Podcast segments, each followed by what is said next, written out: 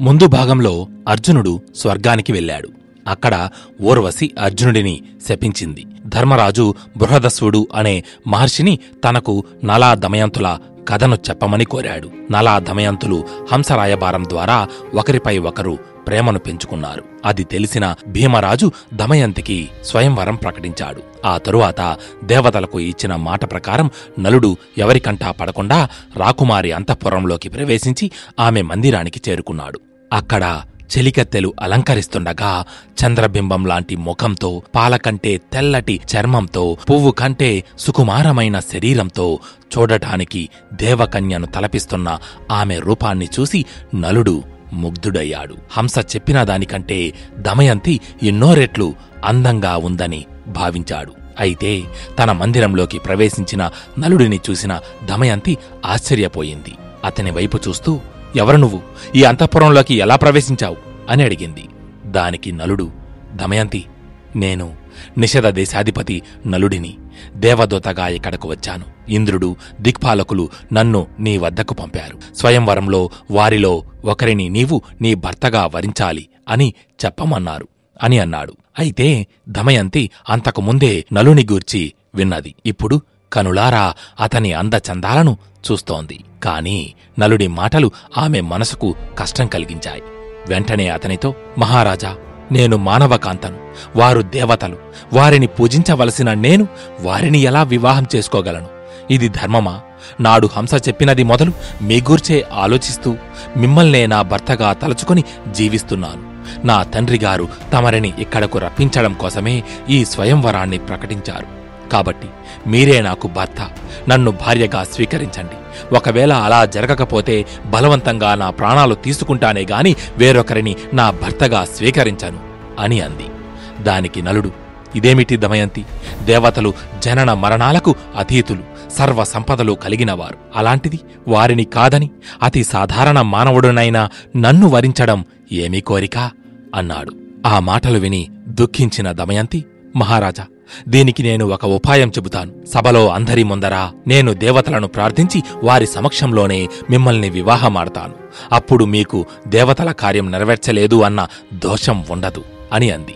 దమయంతి మాటలన్నీ విన్న నలుడు అక్కడి నుంచి దేవతల దగ్గరకు వెళ్ళి జరిగిన విషయమంతా వారితో చెప్పాడు. అయితే నలుడి మాటలు విని కోపించిన దేవతలు మమ్మల్ని కాదని ఆమె నిన్ను ఎలా వివాహం చేసుకుంటుందో అదే చూస్తాం. అని చెప్పి వారందరూ కూడా నలుడి రూపాన్ని ధరించి స్వయంవర సభలోకి అడుగుపెట్టారు. స్వయంవర మంటపంలో ఒకేసారి ఐదుగురు నలులు కనిపించేసరికి అది చూసి ప్రజలందరూ ఆశ్చర్యపోయారు. సరిగ్గా అప్పుడే చేతిలో వరమాలతో స్వయంవర సభలోకి ప్రవేశించిన దమయంతి అక్కడ నలుడి రూపంలో ఉన్న ఐదుగురు వ్యక్తులను చూసి నిశ్చేష్టురాలయ్యింది. ప్రజలందరూ రాకుమారి ఇప్పుడు ఎవరి మెడలో వరమాల వేస్తుందా? అని ఎంతో ఆసక్తిగా చూస్తున్నారు. అప్పుడు దమయంతి తన కనులు మూసుకొని రెండు చేతులు జోడించి ఓ దేవతలారా నాకు నలుని గుర్తించడంలో సహకరించండి మీ నిజరూపాలతో కనిపించండి అని ప్రార్థించింది. అప్పుడు దేవతలు ఆమెను కరుణించి వారి నిజరూపాలతో ప్రత్యక్షమయ్యారు. అప్పుడు దమయంతి నలుని గుర్తుపట్టి అతని మెడలో పూలమాల వేసి తను చెప్పినట్టుగానే దేవతలందరి సమక్షంలో ప్రజలందరూ చూస్తుండగా నలుడిని తన భర్తగా స్వీకరించింది. ఆ తరువాత నల దమయంతులు ఇద్దరికీ అత్యంత వైభవోపేతంగా వివాహం జరిగింది. ఇంద్రాది దేవతలు వారికి ఎన్నో వరాలను అనుగ్రహించారు. వివాహం పూర్తయిన తరువాత స్వయంవరానికి వచ్చిన రాజులందరూ తిరిగి వారి వారి రాజ్యాలకు ప్రయాణమయ్యారు. అలా ఇంద్రుడు దిక్పాలకులతో కలిసి తిరిగి స్వర్గానికి వెళుతుండగా దారి మధ్యలో వారికి కలిపురుషుడు కనిపించాడు.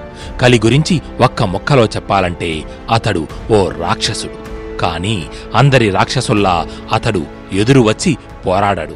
మనలోని చెడు లక్షణాలనే తన ఆయుధంగా మార్చుకొని మనల్ని నాశనం చేస్తాడు. అతడు ఎక్కడ ఉంటే అక్కడ వినాశనమే. అయితే ఇంద్రుడు కలిని చూస్తూ ఎక్కడికి వెళుతున్నావు? అని అడిగాడు. దానికి కలి భూలోకంలో దమయంతి స్వయం జరుగుతోంది కదా అక్కడికి వెళుతున్నాను అని సమాధానమిచ్చాడు. అది విన్న దిక్పాలకులంతా ఒక్కసారిగా నవ్వి దమయంతి స్వయంవరం ఎప్పుడో జరిగిపోయింది. ఆమె నలమహారాజుని వరించి వివాహం చేసుకుంది అని చెప్పారు. అది విని కలి కోపంతో రగిలిపోయాడు. ఎలాగైనా నలుడిని రాజ్యభ్రష్టుణ్ణి చేసి నల దమయంతులకు వియోగం కల్పించాలని నిశ్చయించుకున్నాడు. కాని నలుడు ధర్మాత్ముడు సత్యవంతుడు అయినందువలన కలికి చాలా కాలం పాటు అతన్ని శరీరంలోకి ప్రవేశించడానికి వీలు కాలేదు. దానితో కలి సరైన సమయం కోసం ఎదురుచూస్తున్నాడు. అయితే ఒకరోజు నలుడు మూత్ర విసర్జన చేసిన తరువాత కాళ్ళు కడుక్కోకుండా సంధ్యావందనం చేశాడు. ఆ చిన్ని అపరాధాన్ని అవకాశంగా మార్చుకున్న కలిపురుషుడు నలుడి శరీరంలోకి ప్రవేశించాడు. ఆ తరువాత నలుని శత్రురాజు అయిన పుష్కరుని వద్దకు వెళ్ళి నలునికి ద్యూత వ్యసనం ఉంది.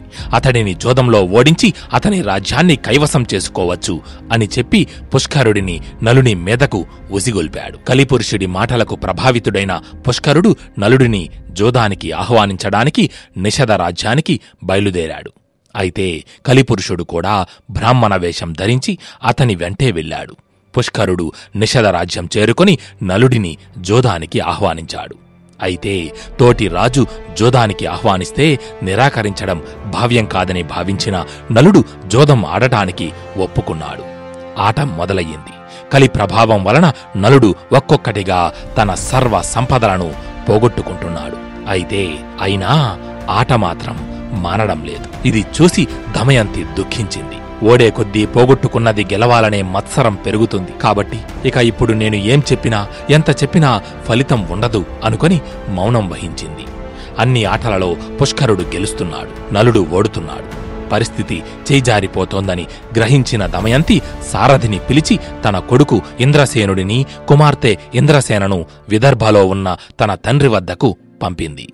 నలుడు జోదంలో తన సమస్త రాజ్యాన్ని సకల సంపదలను కోల్పోయాడు. తన భార్యతో సహా రాజ్యాన్ని విడిచి నగర వెలుపలకు వెళ్ళిపోయాడు నగరం బయటే మూడు రోజులున్నా కలి ప్రభావం వల్ల నలుని చూడటానికి ఎవరూ రాలేదు. మూడు రోజుల నుంచి ఏమీ తినకపోవడం వలన ఒక పక్క నుంచి ఆకలి కలచివేస్తోంది. ఇంతలో నలుడికి ఒక పక్షుల గుంపు ఆకాశంలో ఎగురుతూ కనిపించింది. వెంటనే వాటిని పట్టి తినాలని భావించి నలుడు తన వంటి మీద ఉన్న వస్త్రం తీసి వాటి మీదకు విసిరాడు.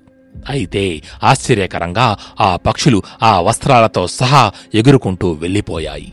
అది చూసి నలుడు అయ్యో ఇదేమీ దురదృష్టం? పక్షి కోసం వస్త్రం విసిరితే ఆ వస్త్రం కూడా పోయింది అని బాధపడ్డాడు. తన భార్య దమయంతి చీర కొంగును తనపై వస్త్రంగా కప్పుకున్నాడు. ఆ దుస్థితి చూసి నలుడు దమయంతితో దమయంతి ఇప్పుడు మన ముందు నాలుగు మార్గాలు ఉన్నాయి. ఇది నీ పుట్టిల్లు విదర్భకు వెళ్ళే దారి.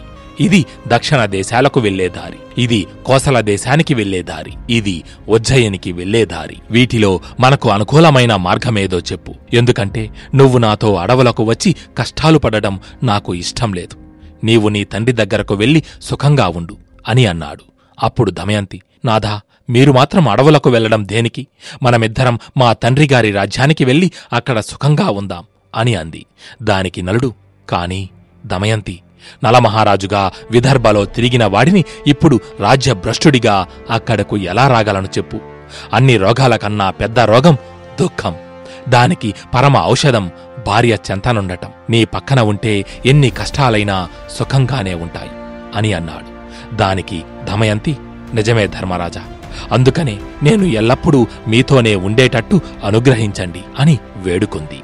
ఎంత చెప్పినా దమయంతి వినకపోయేసరికి నలుడు దానికి ఒప్పుకున్నాడు.